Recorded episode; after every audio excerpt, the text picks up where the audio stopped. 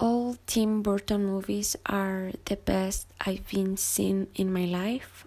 I can see them every day. My favorite is The Nightmare Before Christmas. My psychology teacher is the most interesting teacher I have ever had in my career. I love how he explained each topics. Mm, Sinaloa is the hottest state I have ever been.